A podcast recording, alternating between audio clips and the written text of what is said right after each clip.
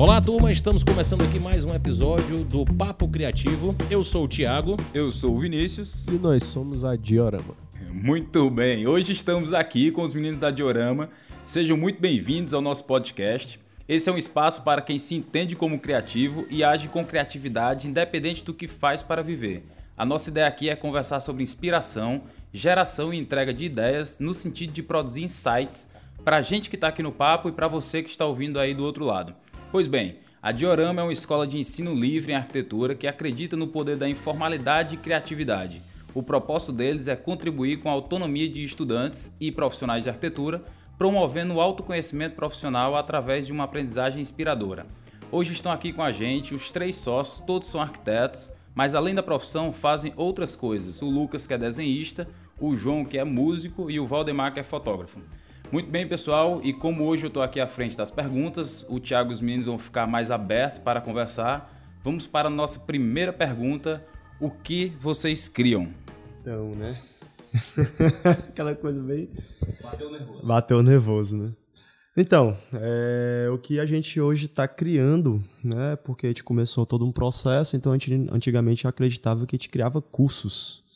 Então era uma coisa que a gente achava que criava um produto. E na verdade a gente hoje tem uma, um entendimento que a gente cria um meio, né? Então está hoje em dia mais voltado a criar a metodologia, o processo em si, do que exatamente o curso, né? Aquela, aquela ponta da iceberg, digamos assim. Então hoje o nosso foco maior é justamente criar esse meio para levar o conteúdo até o aluno. Eu gosto também muito de falar que a gente cria experiências de aprendizagem, né? Que no final das contas a gente o conteúdo que a gente detém, que a gente acaba passando, existe aos montes na internet ou em qualquer canto. No final das contas, o que realmente faz a diferença ou faz a nossa vibe é a forma com que a gente passa essa informação, né? E aí, como na descrição que tu leu, a gente prega muito a informalidade, a criatividade, e isso envolve a brincadeira, o se sentir bem, a, a, o riso, o abraço, e tudo isso a gente preza muito durante o nosso as nossas aulas, o nosso processo ali com, com o pessoal. E a gente faz muita questão de, de manter e de instigar e incentivar isso, né? Esse, essa experiência diferenciada durante, durante o nosso processo. É, a ideia é muito é se sentir em casa, né? É, tipo assim, a, sempre tá, a gente sempre tá procurando passar esse clima de, porra, é um estamos todo mundo junto aqui, como era na faculdade. Quando a gente era na faculdade, sentava sempre aquela pessoa que tinha dominado a matéria de alguma maneira, ou tinha sua forma de, de domínio da matéria, e você ia passar para os amigos, né? Você ia, de alguma maneira, passar para os amigos. E você não tinha uma hierarquia ali, aquela coisa dura, carregada para os seus colegas, você não ficava na frente deles. Não, era tipo assim, era uma coisa informal mesmo. Porra, é assim que eu aprendi. E aí chegava outra pessoa e tipo, pô, não tô entendendo essa merda. E você começava ali a discutir de alguma certa maneira. E tudo isso era muito legal, porque era bem benéfico, assim, porque ficava mais fluido. De alguma maneira ficava bem mais fluido. Muitas vezes na, nas aulas a gente sentia muito, às vezes, vergonha de perguntar, se tinha assim, meio intimidado com tudo isso. E a gente acredita que quando a gente quer dar essa aula, ou quando outra pessoa vem dar aula lá, a gente sempre tenta passar isso que é como você estivesse entre amigos ali, dividindo um conteúdo, né? Mais do que ensinando, é dividindo aquilo que você sabe, contribuindo, escutando também, aprendendo com a galera. Assim, né? Eu sempre tive na, na minha cabeça uma divisão bem. Acho que eu bati no microfone aqui. É, eu sempre tive na minha cabeça uma divisão bem, bem, bem feita entre o espaço de ensino, sabe? Por exemplo, dentro do colégio, ali da sala de aula, da faculdade, a gente tem um, umas hierarquias que acabam engessando o processo de aprendizado. Ele é algo bem dogmático e de verdades absolutas. Então o aluno está ali de maneira passiva, recebendo tudo aquilo, questiona muito pouco, por questão também de, de medo, vergonha, né? E o outro lado da moeda. Parece também uma, uma, até uma questão, não sei, não sei dizer se é heroísmo, mas parece aquela coisa assim: eu não vou questionar porque, sei lá, ele é o professor. Não vou questionar porque é intimidador. É intimidador. Um, uma, um modelo de ensino que a gente tem hoje é o modelo de ensino prussiano militar, ou seja, é algo que desde o século passado todo muda, o mundo muda, mas esse modelo não muda. Por que será, né? Aí a gente entra numa coisa bem mais profunda e filosófica, é a ideia sistemática da sociedade. Mas é, fazendo o contraponto a esse modelo acadêmico, esse modelo estudantil, tem o famoso estudar na casa dos amigos, né? Que é uma baixaria, é muito legal, você ali tá rindo. Pizza, bebida. É, e, e, Música e, alta. E, e isso pra mim era muito gostoso, sabe? Porque eu não tinha vergonha de dizer que eu não sabia de nada. Olhar pro, pro, pro meu amigo, macho, isso aí eu não sei de absolutamente nada. O professor falou, eu não entendo absolutamente nada do que ele tá dizendo. Aí o cara, ei, macho, eu entendi um pouquinho aqui. Aí um ajudava o outro e tudo mais. E eu dizia assim, poxa, pra ser perfeito esse ambiente assim de coleguismo, né, dentro do estudo, só faltava o professor aqui para auxiliar a galera, né? Mas ele não estava lá, porque aquele não era o ambiente dele. E o fato da gente não reconhecer que aquele ambiente que a gente estava aprendendo, né, como o Paulo Freire diz, né, a gente aprende uns com os outros e mimetizados pelo mundo. Ali também era escola, né? A gente também estava aprendendo ali. É, a gente não encaixava a imagem do professor por uma questão realmente de medo, de, de, imposição de conteúdo, de verdades absolutas, daquilo que é passado desde criança, né? Você está ali como ignorante, o cara está ali como detentor do conhecimento, então você tem que ser passivo o tempo todo. Só que não é bem assim. Então, quando a diorama ela veio, né? Foi muito legal a gente encurtar esse espaço, né? Entre o professor e o aluno, né? Como a gente até, até se incomodava muito no início, o pessoal chamava a gente professor a gente saía para beber, né? Ia para um bar, alguma coisa, aí o pessoal, professor, não sei o quê. Parecia que a gente tinha o quê? 60 anos, né? Tava assim, sentado. Meu nome ia combinar, né? Com 60 anos. Pois, e aí, encurtar isso é muito bacana, porque a gente dá aula para oito pessoas e. É uma roda, né? É, uma roda. Todo mundo se olha, né? A, a, a composição lá da nossa sala é. Cheio de xilito dentro da sala Pois de aula. é, comida e tudo mais. Então, a gente tem uma liberdade maior, os alunos eles se sentem como nossos amigos, né? tem uma relação de confiança muito forte. Então, a gente sabe ali na ponta do lápis quem é que está aprendendo, quem não está. Qual a dificuldade que aquela pessoa está tendo, quem é que a gente pode utilizar ali dentro da própria turma para auxiliar aquele colega ali que não está muito bem. Poxa, o cara ali tá, tá se garantindo. Então a gente vai aproximar aqui. Como o pessoal está numa vibe muito próxima, a gente consegue fazer isso através de dinâmicas, sabe? Através de, de uma troca que acontece muito bem porque a gente consegue quebrar essa hierarquia. E é só, no final das contas, uma questão de postura, né? Porque não adianta também você ter um espaço super incrível, com xilito, com o que for, e a pessoa que está ali no, no, na cabeceira, vamos colocar assim, tem todo o conhecimento e tudo mais, assumir uma postura no professor escroto que não quer, não faz questão de auxiliar ou de contribuir ou de ter atenção, a pessoa prestar atenção, ó, aquele aluno ali não está pegando tão bem, então peraí que eu vou mudar um pouco o foco, né, um pouco a forma com que eu estou abordando, vou fazer uma revisão, atrasar o conteúdo. Então essa empatia e atenção, ela é fundamental nesse processo de quebra, né, de hierarquia, né, que é você pensar se a galera realmente está gostando, se está aprendendo e não assumir que você não, eu sou fodão, eu sei de tudo e eles que me acompanhem, né? Eu acho que essa quebra é fundamental e que não acontece, infelizmente, muitas vezes, né? Numa, numa, numa faculdade ou, ou, qualquer coisa desse tipo. Porque, querendo ou não, o professor está ali, dá aula dele, é o programa. Se atrasar, muitas vezes colocar culpa no aluno, alguma coisa desse sentido. Né? A turma bagunceira e tudo mais. Mas, é, no final das contas, é uma questão de postura, de você estar tá atento às pessoas. Né? É, como é que foi, por exemplo, no começo, é, para vocês criarem a diorama? Porque todos vocês são arquitetos, como foi vocês pensarem é, pensar assim, ah, a gente vai é, deixar de projetar, eu não sei ainda se vocês conseguem fazer projetos, mas como é vocês é, terem esse, isso em mente e seguir esse plano aí da diorama e passar da aula de representação na arquitetura? Para isso eu vou contar um pouquinho da história de como começou a diorama. Pronto, melhor. É, eu e o Lucão, a gente não se gostava na faculdade, a gente era de grupinhos rivais. Então eu era daquela galera que ia quinta-feira lá pro bigode tomar uma, sexta-feira também, faltavam as aulas, tal, chegava atrasado. O Lucão era a, na minha percepção da época, né? Eu nem sei se isso é verídico. Era aquela pessoa que não faltava aula, não faltava aula, estudava bem, não sei o que e tudo mais. E aí rolava aquela, aquela, aquele julgamento bobo, né, de, de criança, de é o nerd e o vagabundo. Né? Então rolava esse estranhamento que nunca foi oficial. Você só olhava, ah, aquele ali é o nerd. Ele olhava para mim, aquele ali é o vagabundo. É porque, enfim, bêbado 5 horas da tarde, numa quinta-feira, é de se esperar esse tipo de julgamento. Mas aí no último semestre dele, no meu penúltimo semestre, a gente se cruzou na faculdade numa cadeira de PA7. E quando eu fui apresentar, acho que foi a primeira apresentação, e eu sempre gostei da, do meu, da minha galera. Eu era, galera, eu era o cara que estudava, né? Ele era E o aí, nerd quando- dos vagabundos, É, né? o nerd dos vagabundos. E aí, quando eu fui apresentar o, o projeto, o Lucão olhou assim: Valha, e esse menino estuda, é? aí foi atrás de conversar e tudo mais, e ali começou. Mas foi desse jeito. E aí Exatamente. começou algum contato e tudo mais. E aí, para encurtar a história, né, a gente é, começou a se falar nessa época, foi para São Paulo junto, para um, uma, uma, um, fazer um curso, para um congresso. E eu sei que quando voltou do congresso, a gente tinha a ideia de montar um escritório de arquitetura. Demos o início nesse processo, e aí, em algum momento, as nossas ideias se divergiam, e a gente, não, vamos cada um tomar seu lado mesmo, acho que não vai dar certo e tal. Aí, beleza. Tempo depois, a gente se reencontrou, vamos dizer assim, né? Com a ideia de fazer serviços de apresentação, é, de 3D, para TCC também. A gente já fez, fez coisas para São Paulo, para a Prefeitura de São Paulo, para a USP. E a gente se dava muito bem nessa parte, conseguia se alinhar legal e continuamos.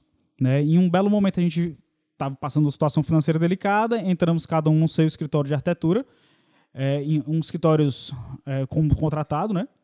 E a gente meio que deixou um pouco de lado essa ideia de, dessa empresa de representação.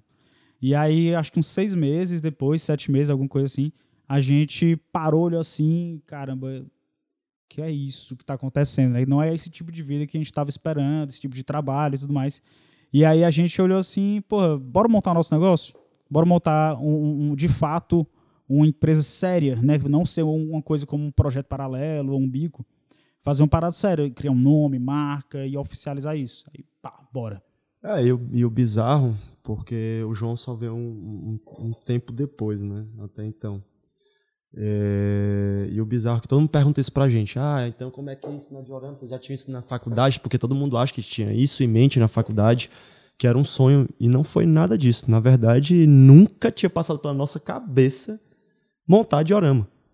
Nem do jeito que ela é hoje, pra dizer a verdade. Então, Porque no muito- começo era como ser, prestando serviço. é, né? então assim, muita gente acha assim, pô, os caras tinham esse sonho, os caras estão realizando um sonho deles, os caras pensaram nisso, isso já vem de planejamento, e não foi, né? Não, não, não- tipo, nunca foi uma vontade nossa, pelo menos não naquela época, disso.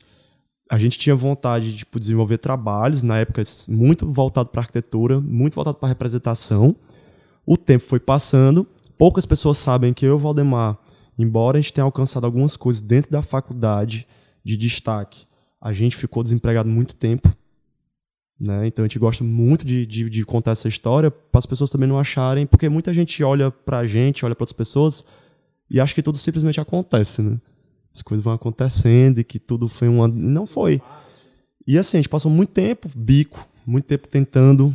A gente já se separou duas vezes, bem dizer, assim, tentamos a, a parceria, saiu, como ele falou, tentamos de novo outra coisa, separou de novo. Na terceira vez é que a gente foi, começou com um escritório que tinha foco em representação e poderia fazer projetos.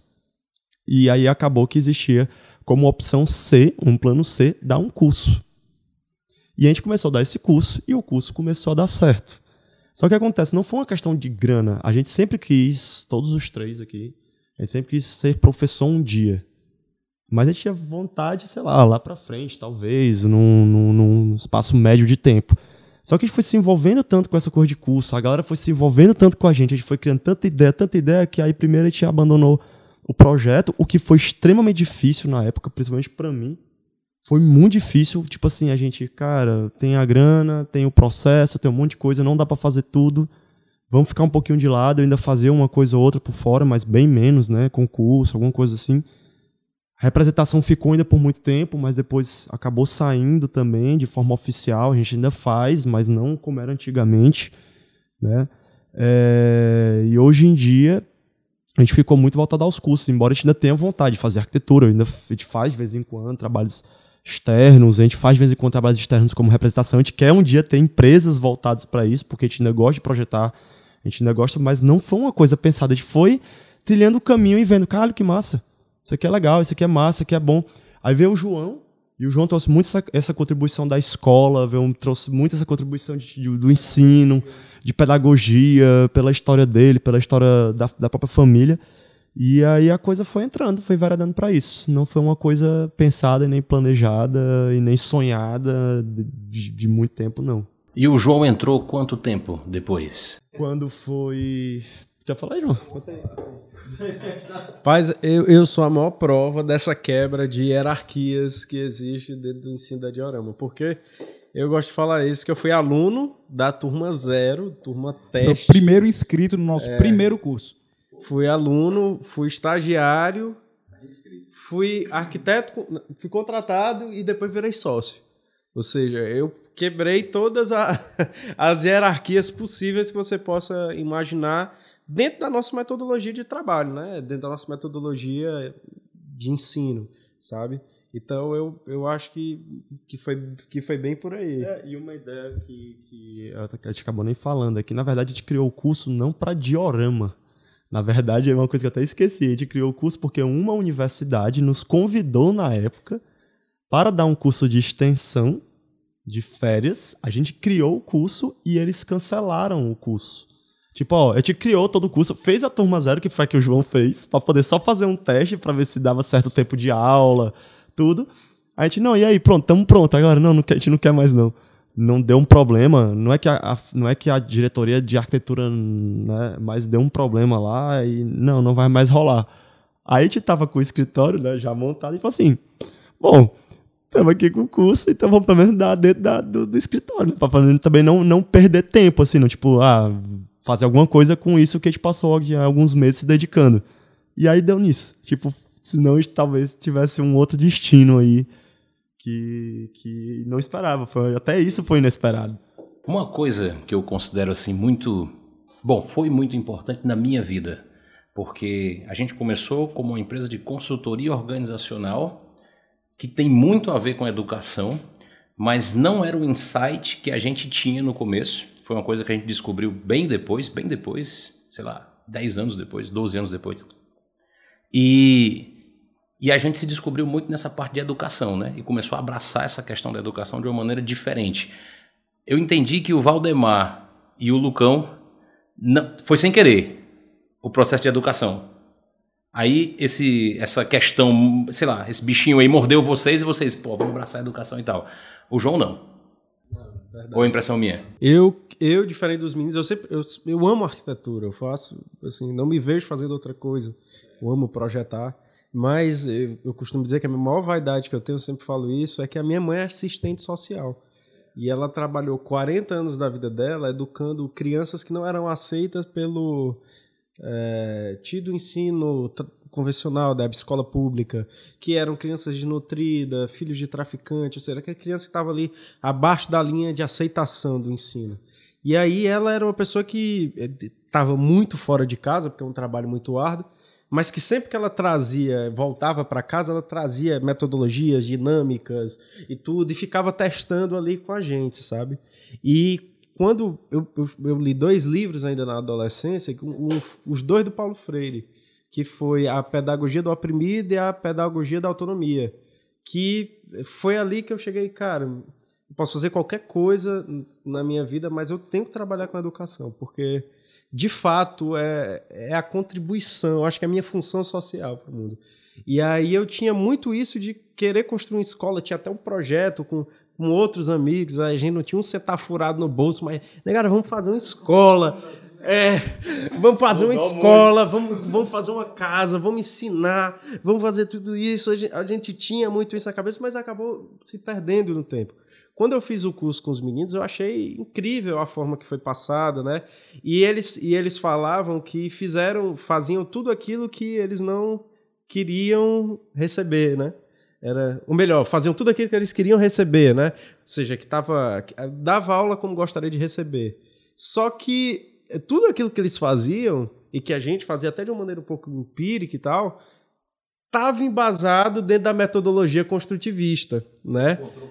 E aí eu era muita coisa. E aí eu quando eu, eu- terminou o curso, né? Eles pediram assim, não, vamos- dê um feedback aí, o que é que vocês acharam e tudo mais do curso. Aí eu, eu posso falar mesmo e tal. Deve ter passado um Valder.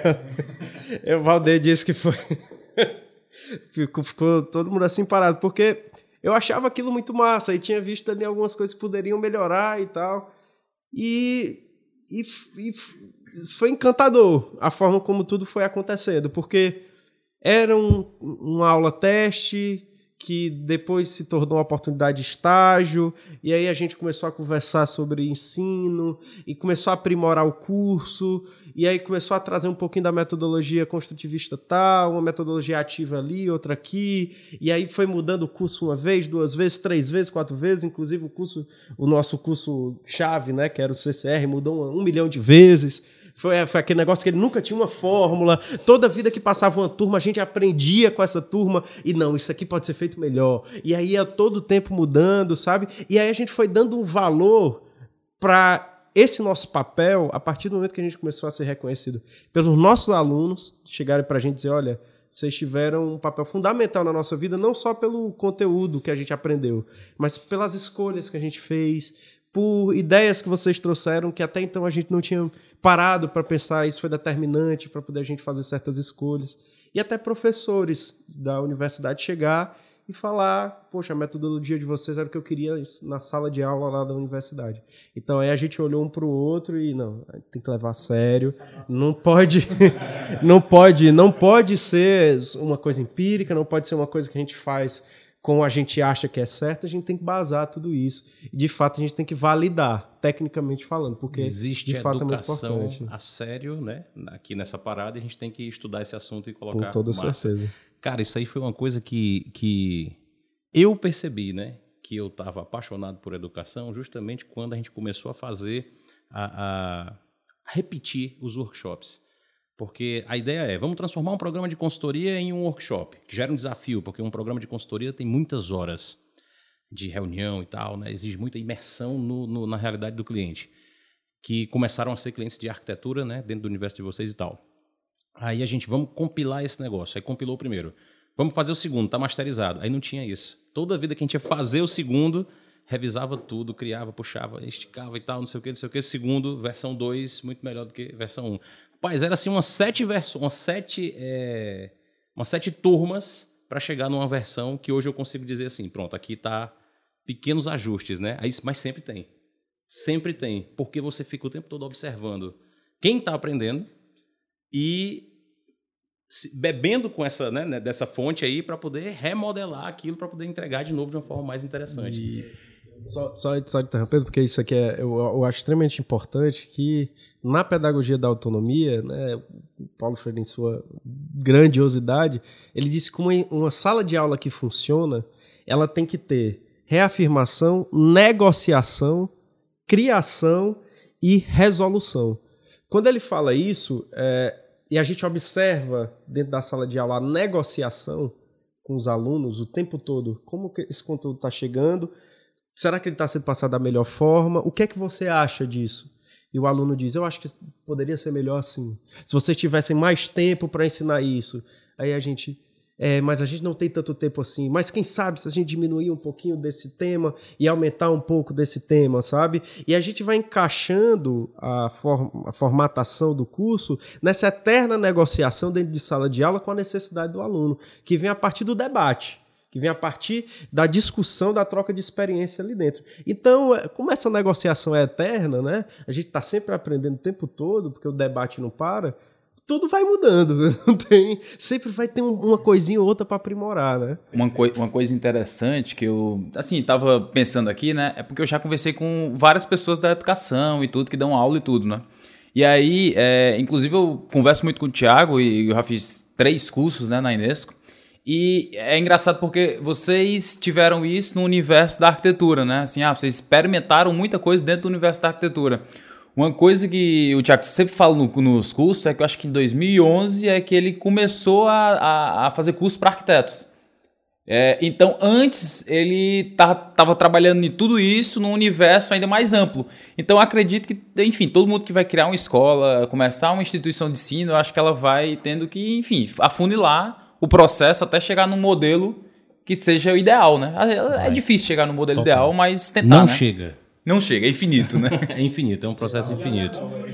É, e até bom que não chegue. vocês mudar, mas esse bicho aqui é. É Não, mas a gente tem que ter um cuidado muito, muito grande também, porque assim, existe a. A, a gente, a gente gosta do processo. Rapaz, a coisa que eu mais gosto hoje é criar o curso.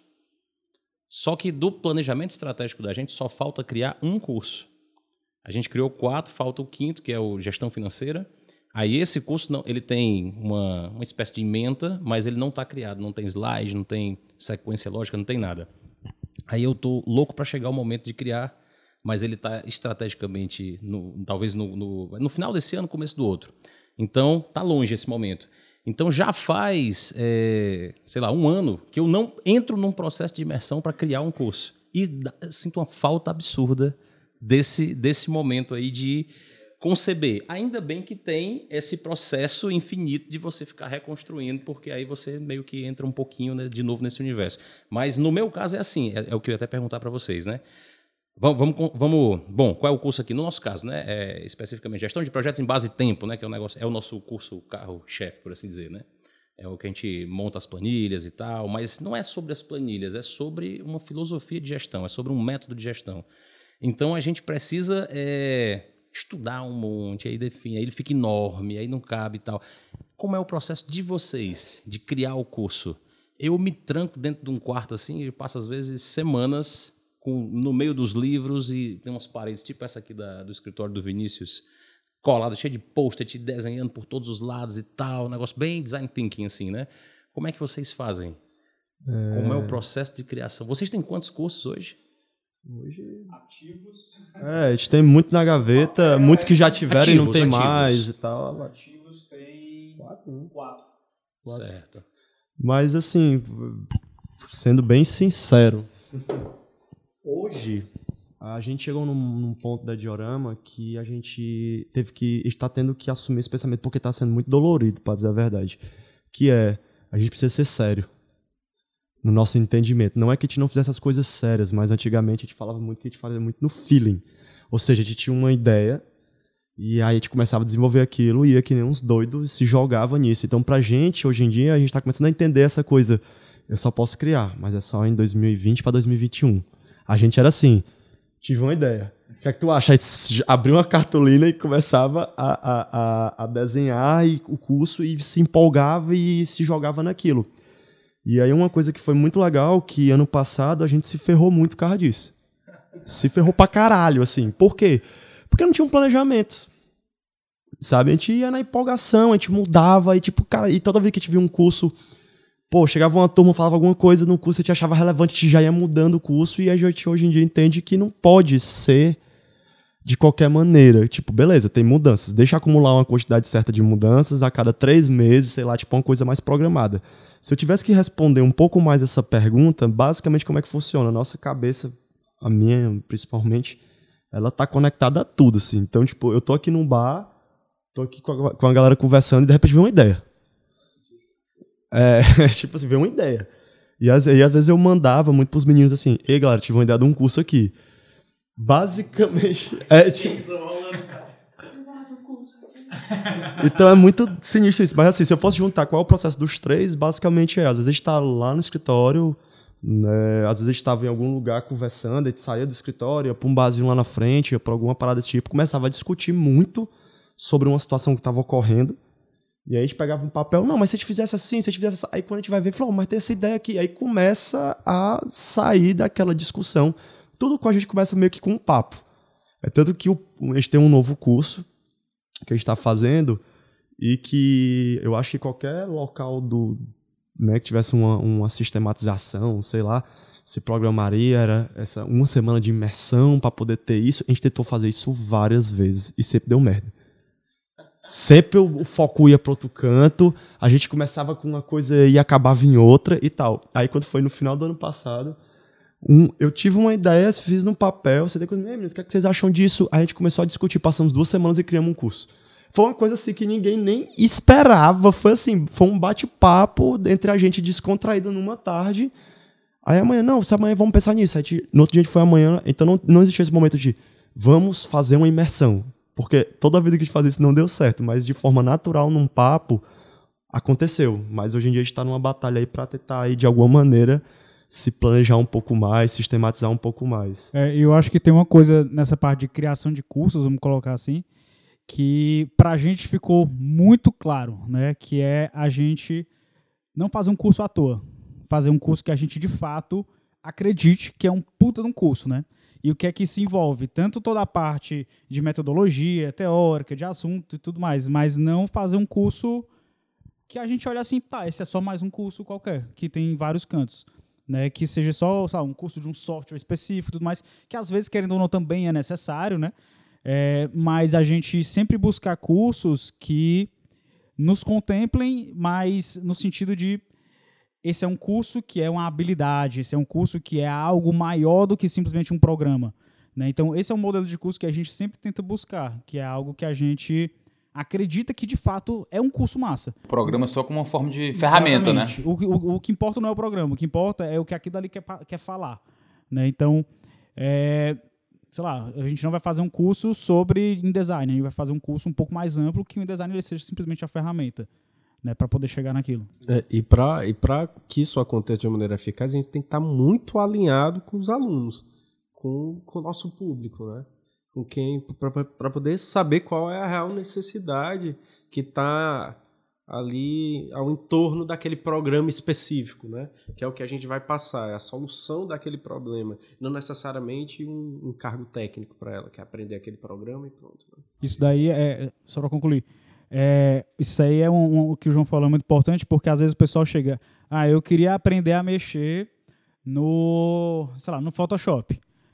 A gente, vocês têm curso de Photoshop? A pessoa pergunta. Aí, não, não tem um curso de Photoshop, mas me fala um pouco da tua demanda, o que é que tu está realmente precisando, porque aí sim eu consigo dizer qual é o curso que vai te, te, te suprir, né? Porque às vezes a pessoa não precisa no Photoshop, ela precisa de outra coisa, né? Então, não, eu queria imagens mais realistas, que seja. Ah, não, então existe um outro curso. Então a demanda dela é o que de fato direciona a forma que a gente aborda o curso. Né? Aí a gente deu um nome para isso que é essa síndrome que te fala assim, que você chega lá num restaurante, né, você abre o cardápio, aí você vê o peixe cearense. O que é, que é o peixe cearense? É o peixe frito com castanha. Aí existe o peixe frito com castanha e amendoim. Aí existe o peixe frito com castanha, amendoim e banana. Então, tipo assim, são vários peixes que, tipo, são quase um nome igual. É quase a mesma coisa. Aí você tem 35 pratos diferentes, só que só muda um ingrediente. E é isso que a gente não acredita muito lá. E a gente se pegou fazendo isso uma época da nossa vida. A gente se pegou, tipo assim, porque a galera começa a pedir coisa e tu começa a se empolgar. E tu começa a ver que tem coisa. E aí é o curso básico, moderado, avançado, mega avançado, é, fodão das galáxias, pique das galáxias. Tipo assim, é, é, são vários níveis. E aí chegou assim, cara, todo mundo que quer aprender, ele quer aprender alguma coisa. Se eu chego e nego pra ele alguma coisa, tipo curso básico, o que, básico. O que, o que é básico, né? Exatamente. O que é que define, né? O, o que, é, que é básico para uma pessoa, o que é que não é básico para outra. É. Então, gente, acabou que hoje em dia a gente tem que se controlar muito nisso, para não virar esse tipo de ter vários pratos iguais e o que muda é só um ingrediente que não, no final das contas não é o ingrediente principal, o peixe é o principal. Aí só mudar um, uma, uma, coisinha ali, às vezes quem não tem um paladar apurado, e muita gente, né, gente fala assim que não tem, porque não sabe o que quer, muita gente chega lá e fala assim, cara, tu não quer a furadeira, tu quer o buraco. Tu quer pendurar um quadro, na realidade. Então tu não quer a furadeira. Tu quer pendurar o quadro. São coisas completamente diferentes. E é isso que a gente tenta trabalhar muito é, lá dentro. Isso que o Valdemar falou em branding, né? É justamente é, você começa a discutir branding pelo foco. E a pergunta que rege a definição do seu foco é qual é a necessidade humana que você atende? Com o que você quer trabalhar de verdade? Então, quando você vai montar um curso e ao invés de focar na ferramenta, você foca na necessidade da pessoa, na verdade você está criando um negócio que é muito mais forte, muito mais poderoso, né? Agora, a, a turma, a galera não entende isso. É outra coisa. O pessoal quer o InDesign, né? O pessoal quer o Photoshop, o pessoal quer como se aquilo ali fosse o mais importante experiência também. A questão da experiência nesse ensino que a gente está falando convencional, que a pessoa se atém ao conteúdo e não à experiência, né? A gente se atém sempre ao conteúdo e não à vivência, ao que a gente vai tirar daquilo. Então, o conteúdo é aquilo que a gente bota no currículo, sabe? É aquilo que eu sei, eu tenho, eu sei mexer nisso especificamente. Mas ao que isso me leva, O não que é você valorizado é capaz pelo mercado, de não fazer. nunca foi pedido de certa forma. Então eu acabo tendo essa falsa ideia de que o que eu preciso na realidade é a ferramenta. Um- Uma coisa que é, eu acho interessante, que até seria bom vocês é, tirarem essa dúvida minha, porque assim, é, vocês hoje têm infinidade de cursos, né?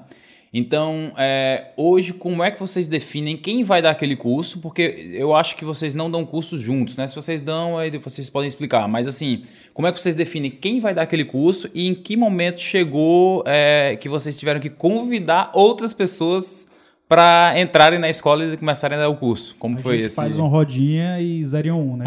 Quem ganhar vai dar o curso.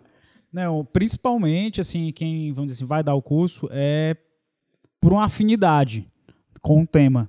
Então, por exemplo, eu gosto muito do tema de renderização e tudo mais, sempre estudei sobre isso, então eu fui naturalmente direcionado a dar esse curso, porque os meninos já não se interessam tanto e tudo mais, eles se interessam muito mais por outras coisas.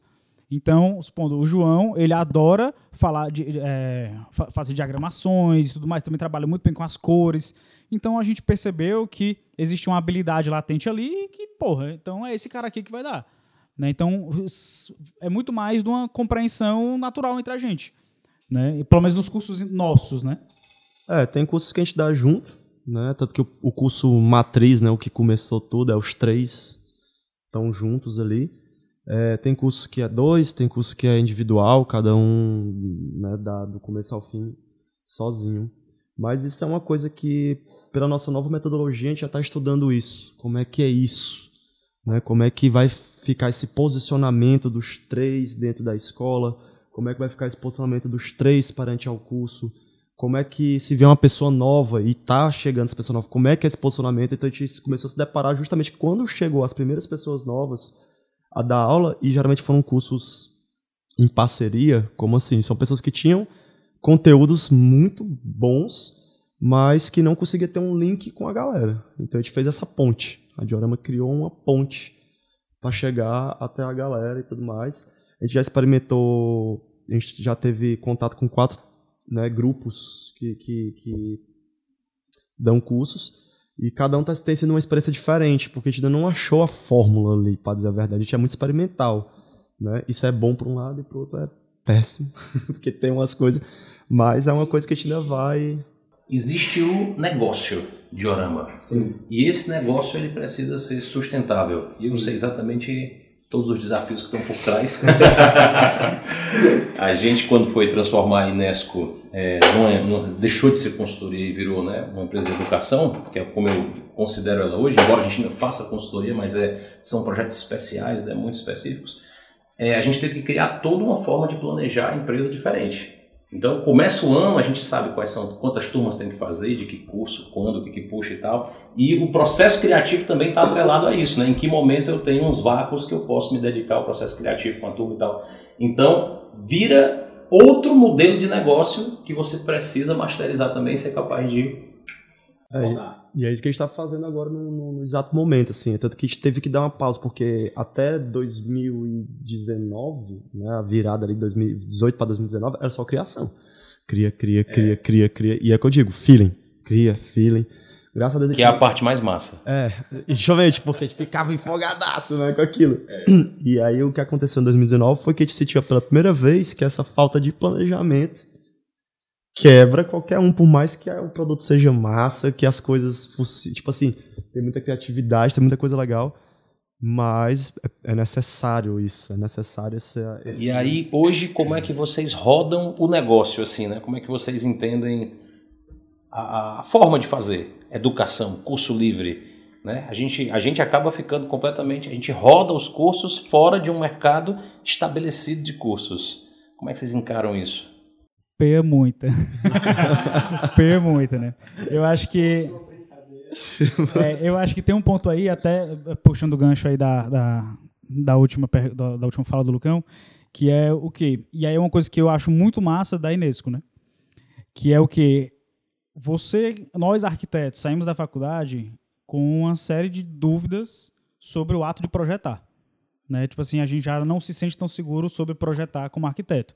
Então, o primeiro projeto é um, é um suor, né? Que vai. Tipo assim, não sei quanto é que eu cobro, não sei como é que vai ser, não sei o que, não sei se eu estou seguro para pegar. Mas aí o que é que a pessoa faz? Se junta com outro arquiteto. E aí, durante o ato de projetar, tudo legal e tal. Vamos lá, vamos fazer agora um escritório. A gente vai fazer o quê? Projetar junto, né? Não, a gente vai ter que gerir um escritório juntos. E esse é o maior problema, eu acho, da, da vida pós-acadêmica, né? É você nunca ter estudado, entendido nada sobre gestão financeira, gestão de processo, gestão de nada e se, se deparar com essa situação, né? Então, é, e aí eu acho que um dos grandes erros de todo arquiteto é você se juntar com outro arquiteto para montar um escritório. Né? Eu acho que você teria que se juntar com um administrador, alguma coisa assim. E é engraçado porque na faculdade a gente acha que a gente sai da faculdade de arquiteto, né? Eu sempre falo pra galera hoje em dia, galera, a gente aprendeu o que é o universo da arquitetura, a gente não, a gente não é arquiteto. Então você sai de lá com uma proposta, cara, eu quero ser arquiteto. Sair, eu tô apto porque eu recebi, é, porque eu recebi um monte de informação. Tá Mas você... apto ou quase apto é, a exercer tecnicamente justo, a arquitetura. Justo. Agora você, você vai falar que você é arquiteto, você vai falar que você. Aí vamos dizer, beleza, eu posso até ser arquiteto, massa, mas você quer abrir escritório? Quer? Você é empresário, você tem conhecimento de uma série de outros. Então é uma coisa que, assim, não para ali. Aí uma coisa que a gente sempre diz, só para até completar isso que o Valdemar falou, né? É, você procura um amigo com o qual normalmente você tem afinidade pessoal, Aí esse cara normalmente gosta mais ou menos das mesmas bandas, vão para os mesmos shows. Normalmente, dentro da capacidade técnica, os caras fazem. Os dois gostam do mesmo tipo de projeto e tal, não sei o quê normalmente ou os dois são tímidos ou os dois são extrovertidos, porque são pareci pessoas parecidas. É aquela coisa que traz a falsa percepção da verdade, né? Porque eu tô o tempo todo, eu tô o tempo todo lidando com a concordância, né? Eu tô sempre, o que é que tu acha disso? Ah, isso é ótimo, porque a outra pessoa é um espelho, né? É isso, é isso. E o que você precisa, na verdade, quando você vai formatar um negócio, são de pessoas complementares. Né? Toda empresa tem três áreas: marketing, produção e controladoria. Então era bom que um gostasse de controladoria, produção ou de marketing. Então, isso são três perfis diferentes. Quem gosta de controladoria é um cara introvertido, que gosta de controlar o financeiro e tal. Quem gosta de marketing é um cara extrovertido, que gosta de entender comunicação. Eles gostam de ler coisas diferentes, de se posicionar de uma forma diferente. E aí, na verdade, a gente se juntam pessoas iguais. E aí, o que acontece?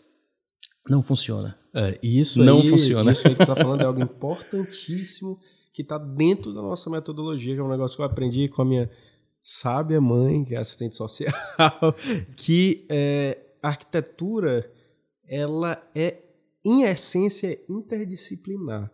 Eu não faço arquitetura sozinho com o meu desenho. Eu não faço uma intervenção urbanística chegando numa área que está precisando uma reforma e botando o dedinho de Deus lá e vai ser assim. Não. Eu preciso do advogado, da assistente social, do professor, do morador, sabe? E isso, no final, é determinante na hora de eu desenhar, porque o meu desenho é uma tradução de todos esses argumentos. Né? O Vinícius Andrade, do, do escritório Andrade Moretti, lá de São Paulo, uma vez ele deu uma palestra aqui, ele falou, poxa, é, é, eu acho graça quando um estudante recém-formado, um cara que é recém-formado sai da faculdade dizendo, eu sou urbanista, eu sou arquiteto. Não, você não é urbanista, você não é arquiteto. Arquitetos somos todos nós. Você ali tem uma função dentro de um grupo, sabe? E reconhecer isso é algo muito difícil que a gente percebeu dentro da academia, dentro da universidade, porque, como o Lucão disse, a gente sai se sentindo arquiteto, mas a gente não sabe gerenciar uma obra, a gente não sabe gerenciar um escritório, sabe? E nós, assim, o ser humano, ele tem um caráter muito inconcluso, ou seja, a gente está o tempo todo aprendendo, o tempo todo renovando as ideias, ressignificando o que a gente sabe, né? Se você não está passando por esse processo de maneira constante, tem alguma coisa errada, né? É como o Lucão diz assim, se você olha para o seu primeiro projeto e diz assim que ele está perfeito, tem alguma coisa errada, né? O que é que você aprendeu, né, esse tempo todo? Então, o que a gente tem que trazer também para Diorama é botar isso na nossa metodologia e fazer que nossos alunos entendam que a gente, enquanto arquiteto, faz parte de um processo que tem muitos lados, sabe? E que esse negócio de estar tá sempre do lado que te agrada mais, porque é mais parecido com você, porque é o que mais lhe soa concordante, tá errado. Isso é uma falsa percepção da verdade, como a gente estava falando. E é legal porque a Jorama começou com duas pessoas diferentes. E eu acho que foi por isso que ela conseguiu suportar também por um um, um tempo essa coisa do feeling, sabe? Porque, primeiro, porque a gente sempre se preocupou em fazer um trabalho bem feito, a gente sempre foi muito preocupado com isso. A gente tinha muito, a gente tinha medo do dinheiro, né? Então, a gente fazia segurar a grana, querendo ou não, então isso ajudou também a, a suportar outras coisas. Mas tem, a gente sempre gosta de falar isso pra galera. A gente aprendeu tudo isso hum, vivendo mesmo. A gente tá falando aqui, mas a gente sentiu na pele, porque a gente saiu, eu, eu saí, pelo menos, da, da, arquitetura me achando o cara mais foda do mundo e não era. Entendeu? É, parece que a faculdade faz isso com os arquitetos. E aí. A grande maioria deles se acham foda. Pois é. E eu, Todas as horas de Fortaleza. faria melhor, é, não sei o que, tipo, é um negócio assim, absurdo. E é uma das coisas que eu mais aprendi. Mas o que deu muito certo, geralmente falava muito pra galera, é porque assim, o pessoal achava que eu, o Valdir, eram as pessoas mais brothers do mundo. Aí veio o João, e não, são três pessoas Certo. diferentes. Rola pé. Né? E, Tentando chegar num consenso. e é engraçado, porque pra gente foi engraçado. E o pior que não. Assim, a gente não briga tanto, a gente brigava mais antigamente. Assim, a gente, hoje em dia, a gente aprendeu muito isso e a gente vai no- na tentativa e erro. Então, por exemplo, a gente já testou de tudo. Hoje em dia a gente sabe muito assim, vamos dizer, antigamente tinha essa agora do, do- quando o João entrou, né, a gente falava sobre a votação. Dois, se dois querem uma coisa e um não quer, quem ganha é os dois. Aí a gente, com o passar do tempo, a gente começou a perceber que às vezes esses dois, embora topassem uma coisa, às vezes não era tão importante. E aquela pessoa que não queria, aquilo era muito importante para ela que não ocorresse daquela maneira. Então a gente começou, na verdade, a aprender isso. Tipo assim, não, dois aqui, massa, mais um não, mas e aí, cara, esse, por que não? O cara, não, cara, não, não, não, não concorda de. Não, então beleza. E aí essas diferenças, né? Então tu falou esse negócio do marketing, do, do financeiro e tal. E foi muito engraçado como a gente meio que foi se dividindo ali de alguma maneira. E foi dando certo. Agora sim, não, tem os perrengues aí, mas. É, e tem uma coisa que a, a- eu escuto demais, né? A gente está no segundo dia de curso, assim, de um curso de gestão pesado, é bem imersivo, assim, né? Aí a turma fala, pô, a gente devia ter aprendido tudo isso na faculdade. Ah, é. Eu comecei, quando eu escutei isso aí pela primeira vez, eu pensei, cara, comigo, né, rapidamente assim, pô, de fato, né, para ser arquiteto, a maioria dos arquitetos, ou a maioria não sei, mas boa parte dos arquitetos termina a faculdade e quer abrir um escritório. Então tinha que ter aprendido. Eu mudei depois completamente essa forma de pensar, porque na verdade entra até entra até com o que o João estava falando. Não, não. é porque se for, pô, terminei a faculdade de arquitetura, sei fazer e sei mais ou menos, né? Porque o cara ainda se desenvolve muito do ponto de vista técnico depois que termina a faculdade, né? Ele sabe, começou a brincadeira, né, quando saiu do curso. Mas terminei o curso, sei fazer arquitetura, em tese. É, quero abrir um escritório, que é uma empresa. Se o cara quer abrir uma empresa, tinha que ter feito gestão, administração. São outros cinco anos. Essa faculdade ter dez anos. E os arquitetos que terminaram e só querem ser um arquiteto dentro do escritório de outro cara. Então, assim, eu mudei essa forma de pensar. Né? Na verdade, não. Beleza, a arquitetura é um curso técnico. O cara terminou esse curso técnico e ele quer ser, ele quer empreender ou quer ser empresário, ele faz outro curso. Ele vai buscar outra, e para isso estamos aqui, é o que tu disse, né? Mas, assim, é, é- não é, é um processo eterno, infinito, de, é, de, de Com certeza. entender que tem muito mais para aprender e que precisa aprender para desenvolver bem aquela operação e Dar tal. um exemplo aqui bem. Um exemplo assim. Eu tinha, também tinha a mesma crença. Assim, com- no começo as pessoas começaram a falar. Ah, você devia aprender na faculdade. Ah, isso aqui devia já ter desde a faculdade. E eu vejo a faculdade, às vezes, querendo correr atrás disso. E eu, antigamente, eu também era do mesmo jeito. Concordava. Não, tem que ter na faculdade mesmo e tudo mais. E eu comecei a ver que não. Que, na realidade, a faculdade, ela tem uma, ali é uma base. É uma base. E muitas matérias na faculdade que tem são bases para tu começar a ter um senso crítico, são bases que tu não usa tecnicamente no teu dia a dia, né? E que as- os alunos têm que começar a entender que eles também têm que procurar coisas fora da faculdade, né? Eles querem chegar na faculdade e que a faculdade dê tudo. Tá aqui, ó, tudo aqui, meu filho. Pronto.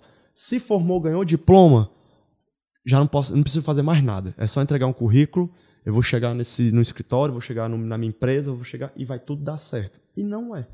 Então, por exemplo, chegou um momento que eu percebi que eu não tinha muito psicológico para lidar com o mercado. E eu fui atrás de um psicólogo. Isso ia ter na faculdade? Não ia. Isso é uma característica minha.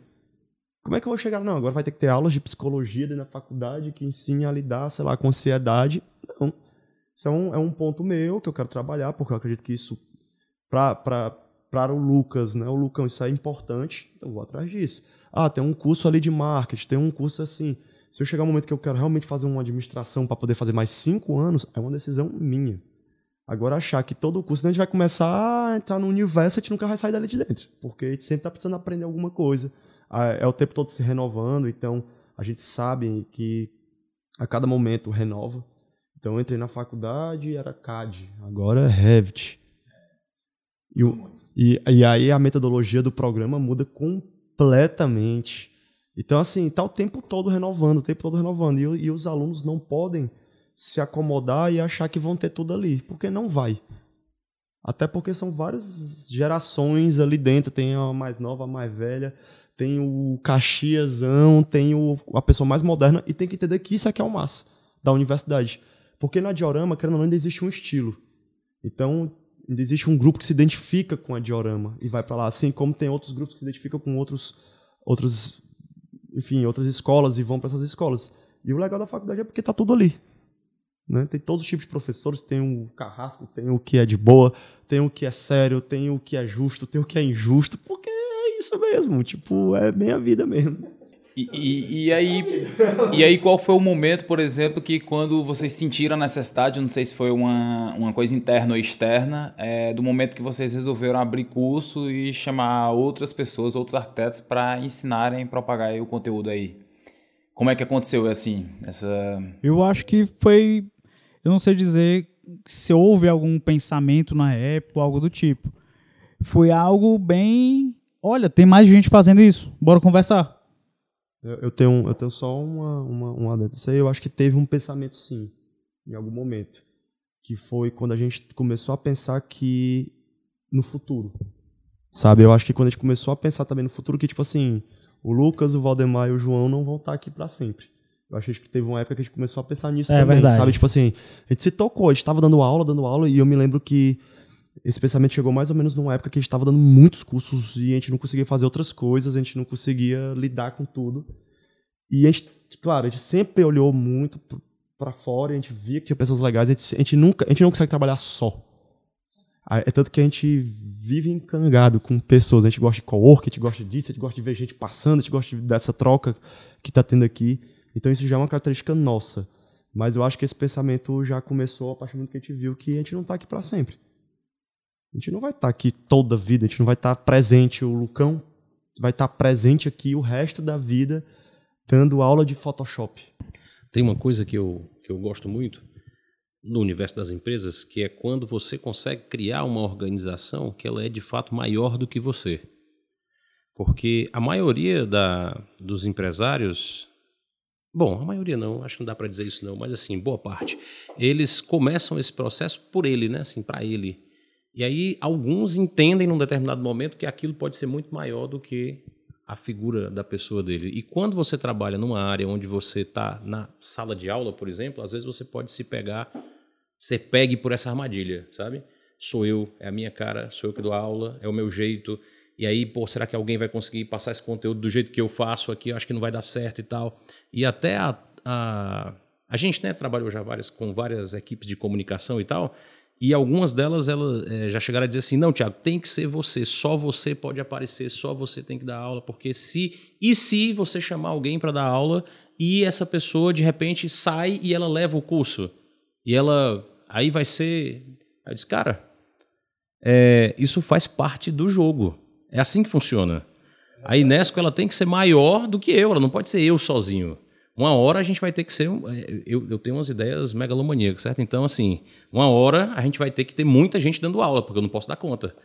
E, só que é um processo que às vezes né, a pessoa não, não, traz isso, né? E é uma coisa que te liberta, na verdade, porque quando você cria uma organização que é maior do que você, você consegue fazer com que ela funcione, atinja mais pessoas, chegue, é, seja mais sustentável do ponto de vista financeiro, enfim, tudo. Então é muito melhor, é muito mais legal. Eu sou o paranoico do grupo, né? Então eu que fazer muito esse questionamento. O Valdemar ele já tinha esse mais esse pensamento e eu, ficar, e eu fico o tempo todo.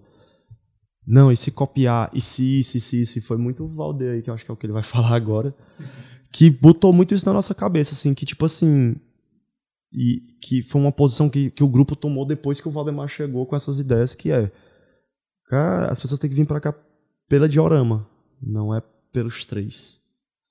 Entende? E se vier pelo Campo, pelo Valdeia, pelo João, mas é porque eles estão dentro da diorama. Entendeu? Se a gente, por acaso a gente saísse né, de lá, nosso público iria, com certeza, iria cair por conta que a gente é a dupla, né? Diorama e a gente, assim como outros professores ali. É meio que uma dupla.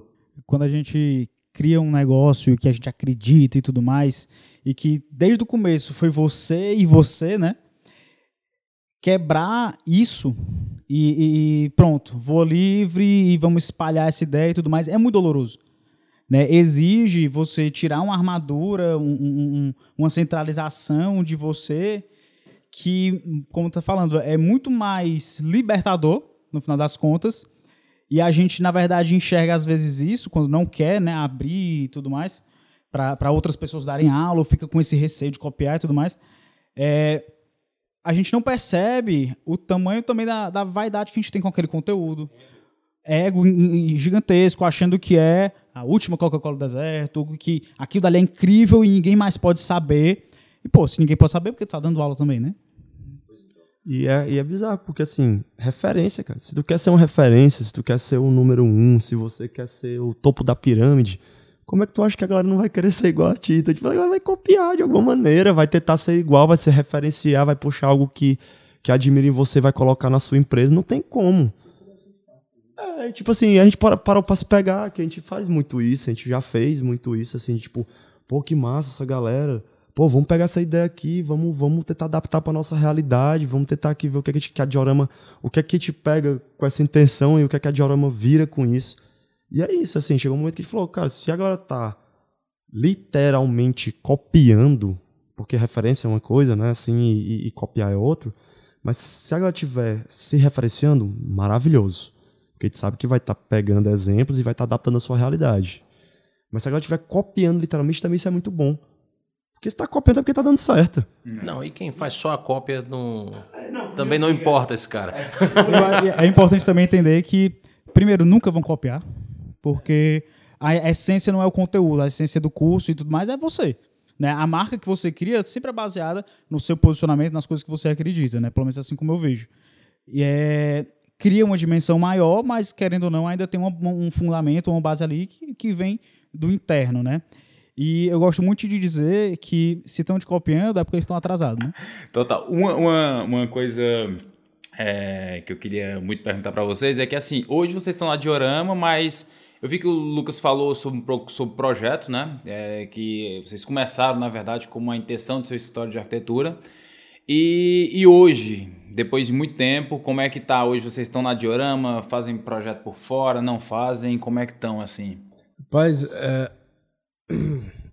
a nossa o nosso corpo é muito limitado, né? Às vezes a gente cansa, a gente tem uma dorzinha de cabeça, né? Trabalha aquelas 12 horas seguidas, aí você. Ai meu Deus, preciso beber água. Não faz alongamento. Mas a, a, da mesma forma que o corpo é extremamente limitado, a, a mente não, né? Então aqui está o tempo todo passando zio projeto, né? É, tanto de projeto de arquitetura, né? Eu e o Lucão, a gente ainda pega mais uma coisinha ou outra por fora. O Valdeir já tem um projeto dele de fotografia. Eu tenho, eu tenho debruçado bastante sobre o estudo da cultura popular brasileira, que é algo que, enfim, eu tenho, eu tenho uma paixão absurda. Eu também faço da minha vida é, um, uma referência teórica disso, né? não só também da pedagogia. Então a gente tem muitos projetos, sabe? A gente é, é, óbvio que o nosso principal é diorama, é a formação pedagógica da escola, é a preocupação com os nossos alunos, com a mensagem que está sendo passada, mas a gente vai engabelando esses projetos paralelos, né, que a gente costuma dizer, que por vezes é, nos frustra em alguns momentos, ou seja, ninguém aqui é máquina de chegar e não, a gente consegue realizar tudo que a gente quer a gente consegue fazer todos os projetos. Não, tem coisa que fica na gaveta e que a gente olha, poxa, se eu tivesse mais um pouquinho de tempo, se eu tivesse um pouquinho mais de organização, a preço maior eu conseguiria. Mas a gente é, não é só diorama também, né? A gente tem a gente preza por esses projetos paralelos que também envolvem arquitetura, né? Projetos de arquitetura. Resumindo, basicamente é isso, mas hoje em dia a gente está com uma proposta, porque ano 2019 foi um ano que a gente foi muito técnico, tentou ser muito técnico para poder até sobreviver ali o ano, né? Então, hoje em dia, a gente está querendo voltar aos poucos com isso, assim, não deixar completamente de lado, porque ou a gente era realizando sonho, sonho, sonho, sonho, vontade, vontade, vontade, ou a gente foi muito técnico. Então, a gente tá com, tem vontade de voltar a projetar, né? a gente já está se planejando para isso. É, tem vontade de voltar à representação. Eu sinto muita saudade de, de pegar o Photoshop, fazer as imagens e tal, enfim. E é, só que a gente não sabe ainda como. Se isso vai estar dentro da diorama, se seria um segundo escritório, se seria tudo junto, se não seria separado. A gente já sabe. É, ainda mais. Ou outra. Vai rolar. A gente sabe que, que vai acontecer, já está nos planos, já foi discutido, enfim. É, e a gente percebeu que, sim, muito do que, do que os meninos falaram né, também tem muito a ver com o nosso 2019, que foi um ano muito, é, não vou dizer difícil, porque é uma questão de perspectiva, de como você encara as coisas e tudo mais. É, não foi um ano ruim, desculpa, mas foi um ano muito difícil em questões financeiras, em decisões que a gente arriscou e deram errado, né? A gente se flagrou vendo, tomando um rumo de escola que a gente mais abominava, né? Então, é, a gente aprendeu muito também com isso. E, e, e, o grande aprendizado que a gente percebe assim em 2019 foi, vamos dizer assim, um autoconhecimento. um autoconhecimento. Que foi a gente entender que tipo de empresa a gente quer ser, quais são os tipos de cursos que a gente quer tocar para frente e qual é a nossa postura também em marketing, o que é que de fato a gente valoriza, né? qual é o tipo de metodologia que a gente quer é, botar para frente. Né? A arquitetura ela vai vir, com certeza, mas a gente ainda não sabe o ritmo que vai conseguir colocar. Mas eu fico, assim, né? Trabalho com gestão. Quando eu escuto essas coisas, eu fico em êxtase. O nome disso é amadurecimento profissional. e, assim, não mais às vezes as empresas elas levam 20, 30 anos e não chegam no ponto de entender assim, quem nós somos, quais são os valores nos quais a gente acredita, que nos definem. E aí a gente, isso a gente topa, isso a gente não topa fazer de jeito nenhum e tal. E é quando, assim, é quando elas se perdem, é quando você passa uma vida dedicada a uma operação que no final das contas ela não significou nada para você, nem às vezes para o mundo, né? Porque ela virou uma operação fria. Que bom que vocês conseguiram já enxergar isso aí, né? é, e hoje, é, vocês, qual a maior contribuição que vocês acham que vocês já fizeram, que estão fazendo é, nesse sentido da educação, da representação, da arquitetura? O que é que vocês acreditam ser a maior contribuição hoje? Eu acho, eu acho que, a, que a contribuição que a gente está mais é, realizando da, da diorama assim, para o meio né, da, da arquitetura, é a questão desse encurtamento, sabe? Assim, que essa coisa do ensino, ela, ela não existe só dentro do ambiente formal, da sala de aula formal, como a gente falou no começo, aquela coisa do professor lá em cima, do detetor do conhecimento lá em cima. Então, tipo assim, essa. A gente se aproximou, né? A gente, a gente tá conseguindo encurtar esse, esse digamos assim, esse é, é tipo isso. A gente desceu do camarote ali e foi pra galera, sabe? E eu acho que isso é a verdadeira contribuição. Transformar essa coisa mais natural, deixar a coisa mais natural, deixar a coisa mais fluida, deixar essa coisa mais mais livre, mais conectada. Eu acho que essa é a maior contribuição que a Diorama tá dando hoje pra, pra galera. Isso, tipo assim, é engraçado, porque isso tá se, se, se como é que se diz? ramificando até quando a gente vai fazer um negócio, um projeto, quando é um cliente mais, que a gente tem uma abertura maior, é, é, tá sendo legal, porque a gente está começando a tirar essa, essa coisa também, essa formalidade. Mas quando a gente fala formalidade, a pessoa tem muita mania de levar essa ideia da formalidade como uma coisa séria. Eu chegar de camisa de botão, que é o que eu tô agora, né? Essa coisa de câmera, não, é sério, camisa de botão é um arquiteto tal, que fala, não, pois não, pois sim, sim senhor, sim senhor. E tá começando a falar, não, é um trabalho sério mas não é um, um abismo, você não é uma pessoa completamente assim, ah, só é completamente ignorante em arquitetura. Todo mundo tem, sabe um pouco de arquitetura, todo mundo sabe um pouco do que quer, todo mundo sabe. É que nem eu fico às vezes falando assim com a galera mais nova que quer projetar uma casa, eu gosto muito de casa, né? E eu falei, cara, nada melhor do que uma pessoa que está ali no dia a dia, vivendo a casa, vivendo o que é que precisa, a necessidade que a sua família tem, a necessidade que para poder falar onde é que tem que estar tá a dispensa, onde é que tem que estar tá a sala, onde é que tem qual é o que conecta o quê. Sabe assim, você tem a ideia da casa ali que está numa revista, aquilo é uma família, aquilo é outra uso, aquilo é outra ideia, aquilo é outra coisa. Eu quero saber quem é que usa aquela casa mesmo. Sabe? Então, isso é arquitetura também. Né? E eu acho que isso também está encurtando, porque está através da educação mostrando isso. Eu acho que isso vai transformando para outros, outros, outros ramos e outras situações. Eu acho que, que a gente também é, contribui de alguma forma, né, mostrando que esse momento de, de troca de conhecimentos, que no final das contas é isso, né? É, falando do, também do que o Thiago tinha dito antes, que, pô, eu tô dando aula e dava para fazer melhor. E aí nisso viram sete versões do curso, né? Eu acho que também mostrar que esse momento é, de aprendizagem, vamos colocar assim, ele pode ter cerveja, pode ter música, pode ter brincadeira, pode ter palavrão, pode ir de chinelo, pode ser divertido. E por que não ser, né? Pode e deve, inclusive, né? Ser uma, uma experiência massa para a pessoa ir para um curso, ir para um momento e ter um lazer, no final das contas. Só que é um lazer que o cara também está absorvendo conteúdo massa. É algo que ele estava sentindo falta, né? Então eu vejo muito como esse, essa experiência.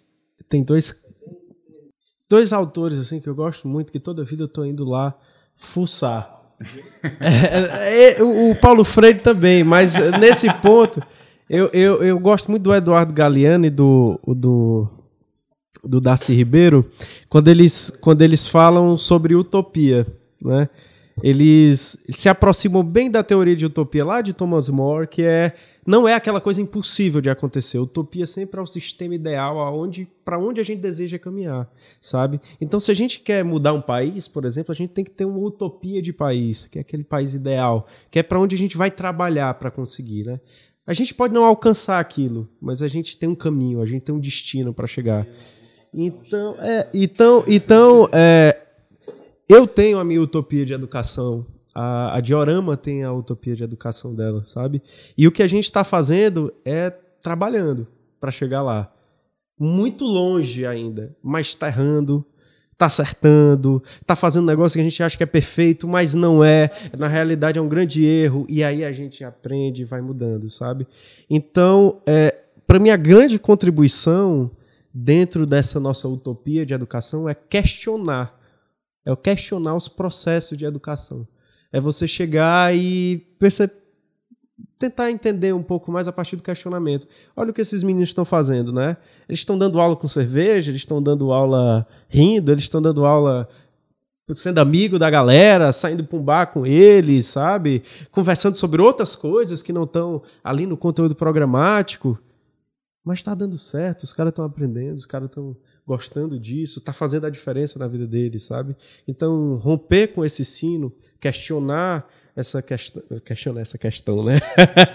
questionar isso, para mim é, é, é, é, a grande contribuição. E isso exige coragem para você se posicionar dessa forma e assumir, pô, é isso aqui que eu acredito e vai ser isso, né? E vamos lá. É engraçado porque teve uma hora na Diorama que a gente no começo, quando a gente começou a fazer os cursos, a gente tinha uma ideia e a gente se poldava.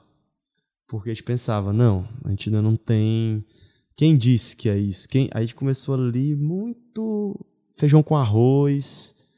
Aí a gente testava algumas pequenas coisas e dava certo, testava alguma outra coisa e dava certo, outra coisa a gente testava e não dava certo. E foi, mas chegou uma hora que a gente é, falou assim, cara, beleza, a gente já chegou num ponto, a gente tem nosso, nosso público, a gente tem Aí a galera que está com a gente, que quando a gente abre um curso novo vem.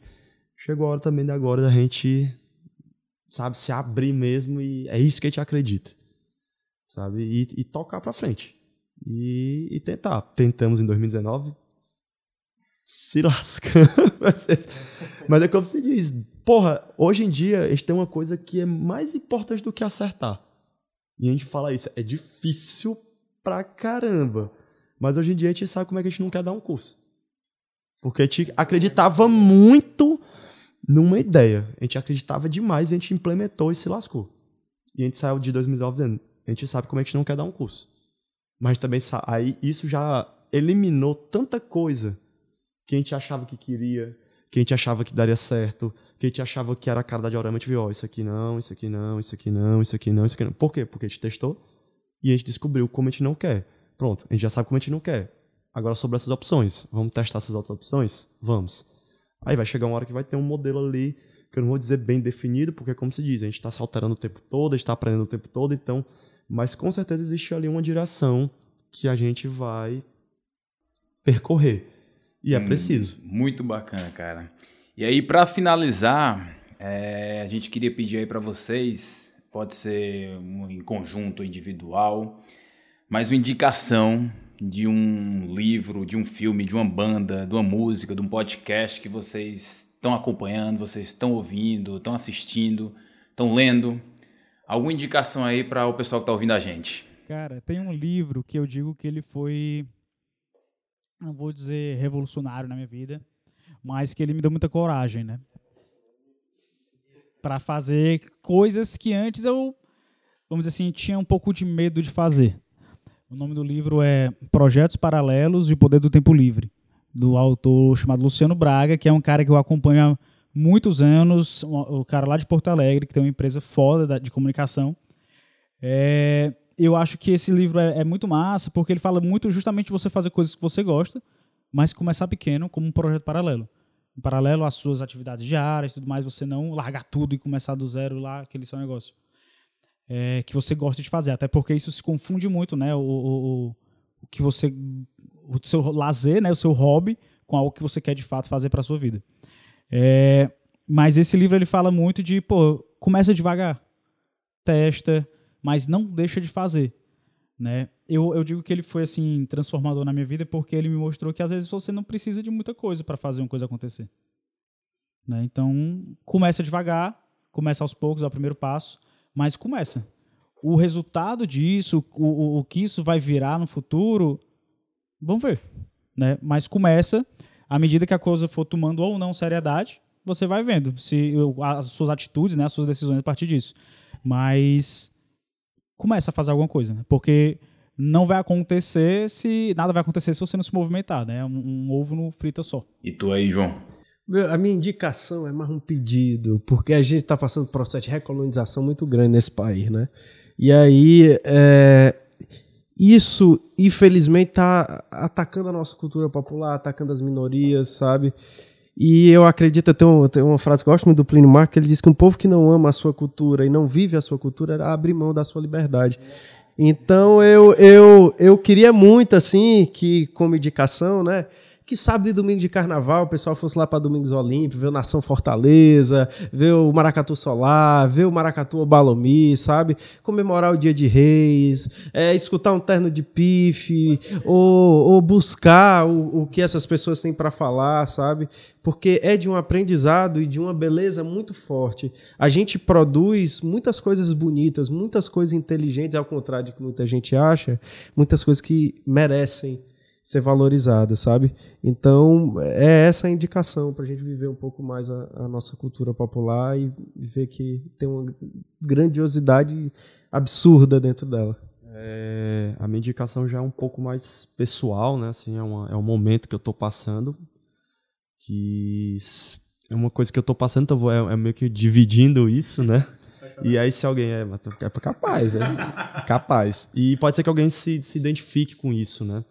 É, eu assisti agora um, um documentário há pouco tempo que é da Bene Brown, que é aquele chamado da coragem, né? Tem no Netflix e tal e fala muito sobre vulnerabilidade, né? E o que é que o poder da, da, da vulnerabilidade pode trazer para tua vida. E eu sou uma pessoa que basicamente passei minha vida todinha tentando não ser vulnerável, né? Tentando ser aí a pessoa, aquela pessoa forte, aquela pessoa que está preparada para tudo, para qualquer momento. Então, assim, isso é muito das minhas características que eu tô com os meninos, né?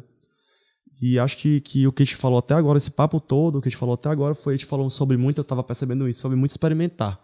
E eu percebi até agora, assim, esse tempo todo que estava aqui, o quanto a gente experimentou. E eu não tinha parado para fazer essa, essa recapitulação. Como a gente começou achando uma coisa, como a gente foi para outro lado, como a gente experimentou, como a gente esteve vulnerável às coisas, ao mercado, à opinião de outras pessoas, e a gente ainda é. E a gente não percebe, porque essa questão da vulnerabilidade, né? É uma coisa que vai acontecer com você aceitando ou não aceitando. E eu sei o quanto isso me machucou ao longo desse tempo, e eu sei o quanto isso, pelos alunos né, que, que passam pela gente, pelos amigos que a, gente, que a gente faz, o quanto esse universo, e voltando até um pouco para os alunos de arquitetura, né, para os alunos aí que estão aí, o quanto esse, essa coisa que a gente se cobra, né? E eu sei como eu saí da minha faculdade, eu sei o quanto a gente se cobrava, eu sei que a gente tem que ser durão, é aquela coisa que tem que ser o melhor, que tem que ser. Enquanto isso é, é ruim. Né? E eu sei o quanto isso é ruim. Então eu assisti esse documentário né, no Netflix e isso está me ajudando muito. Muito mesmo a aceitar que a vida tem seus caminhos e que hora vai dar certo, hora vai dar errado e que você tem que sentir mesmo, e que você tem que, que ver isso. Você tem que se reconectar, e se você só se reconecta com essa sinceridade, essa sinceridade de dizer, testamos, erramos, não somos os melhores, mas fazemos uma coisa irada, vai ter outras oportunidades, vamos por esse caminho, não vamos por esse caminho. E é isso, sabe? Realmente é uma coisa que vem me ajudando muito. Eu acho que pode ajudar muita gente aí, porque tem muita frustração nesse meio aí e é, é dolorido. É bem complicado mesmo. Cara, é uma maravilha ter vocês aqui. Foi, foi muito massa o bate-papo aí com a gente. Eu achei, a gente tava. Tinha que colocar vocês na lista, não tinha como. Mas foi sensacional aí. É interessante ver que, enfim, cada um tem sua personalidade aí. São personalidades diferentes, mas enfim, vocês conseguem fazer aí da Diorama uma escola massa pra caramba. Quer dar uma palavra aí, Thiago? Mas eu achei. Bom, os meninos fazem, de certa forma, o que eu faço, né? Assim, o que a gente faz, né? A gente trabalha com educação e foi massa porque fazia tempo que eu não conversava com alguém desse universo com essa, com a mesma pegada, a mesma visão, sabe? Achei fantástico. É óbvio que a gente está errando e tal, não sei o que, mas a gente está fazendo um negócio massa, né? Está conseguindo trabalhar com um curso livre dentro de um universo que está muito acostumado a uma metodologia padrão, isso desconstrói, é difícil e tal mas me senti amparado. Tem mais gente fazendo, lutando. Eu não estou só, né? Foi massa, foi massa. Muito massa mesmo esse papo. E aí, pessoal, vocês seguem a gente lá no Instagram, é, o Papo Criativo, pod, arroba Papo Criativo Podcast, né?